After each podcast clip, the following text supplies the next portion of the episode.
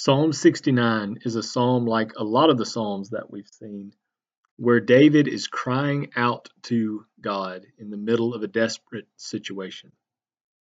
But this one's different because he uses some phrases here that show us that what he is suffering is not being suffered for his sake. In other words, he's not suffering because of the choices that he has made. He's not suffering because of things that people do not like about him. He is suffering because of the position that God has put him in. And he's suffering for the sake of his people. So, this is a psalm that was sung, written, and sung by David the king, the leader of Israel, for the sake of his people. And it was sung by the people in a sense, longing to have a king who would be like this.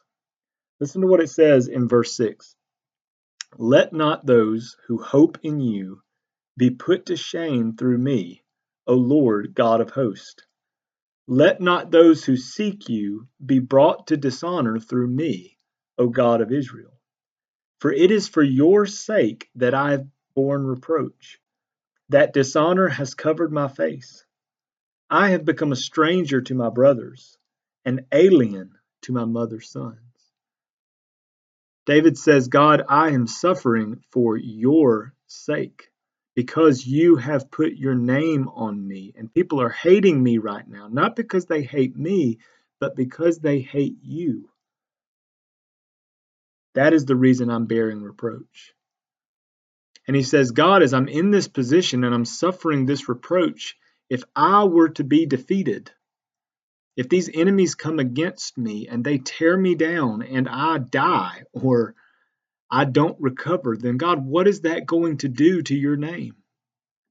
What will happen to your people's faith if they see me die in shame?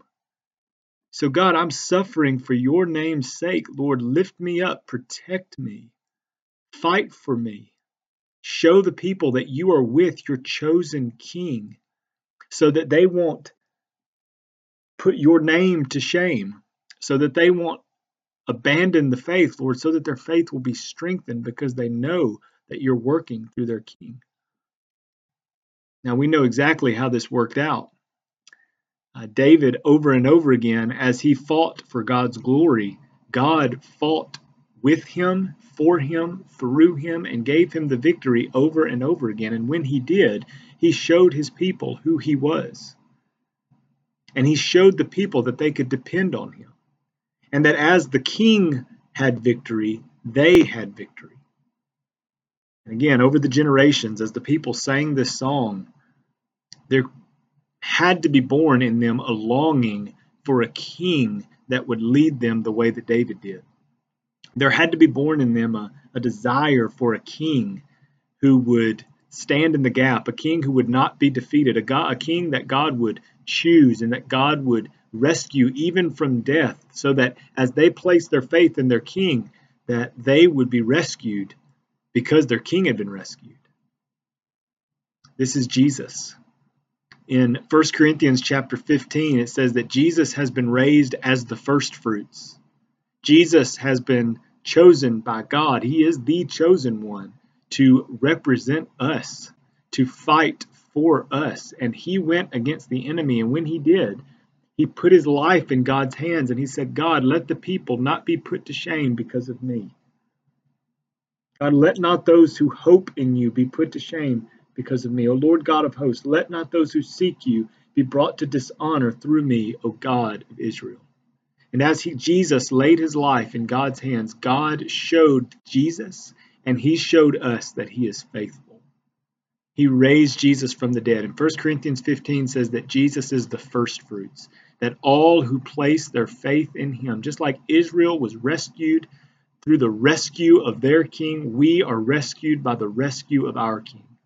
Because Jesus has conquered the grave and we are in Jesus, his victory is given to us.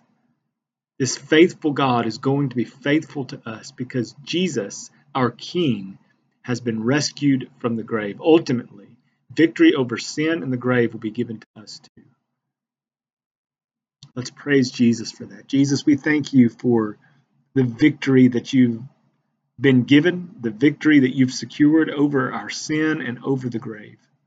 God, we praise you for giving us a king who is greater than any enemy we can face. God, we praise you for giving us a king that secures the victory for us. God, we will not be put to shame as we place our faith in him.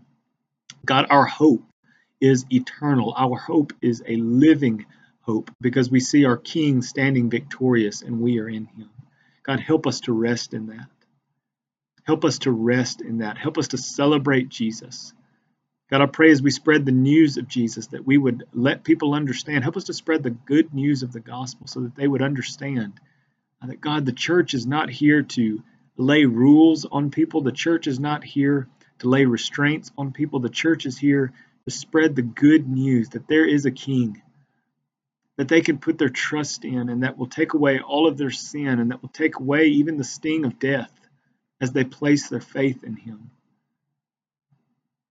God, we praise you and we ask you to give us faith, stronger faith in your son Jesus. Pray this in his name. Amen.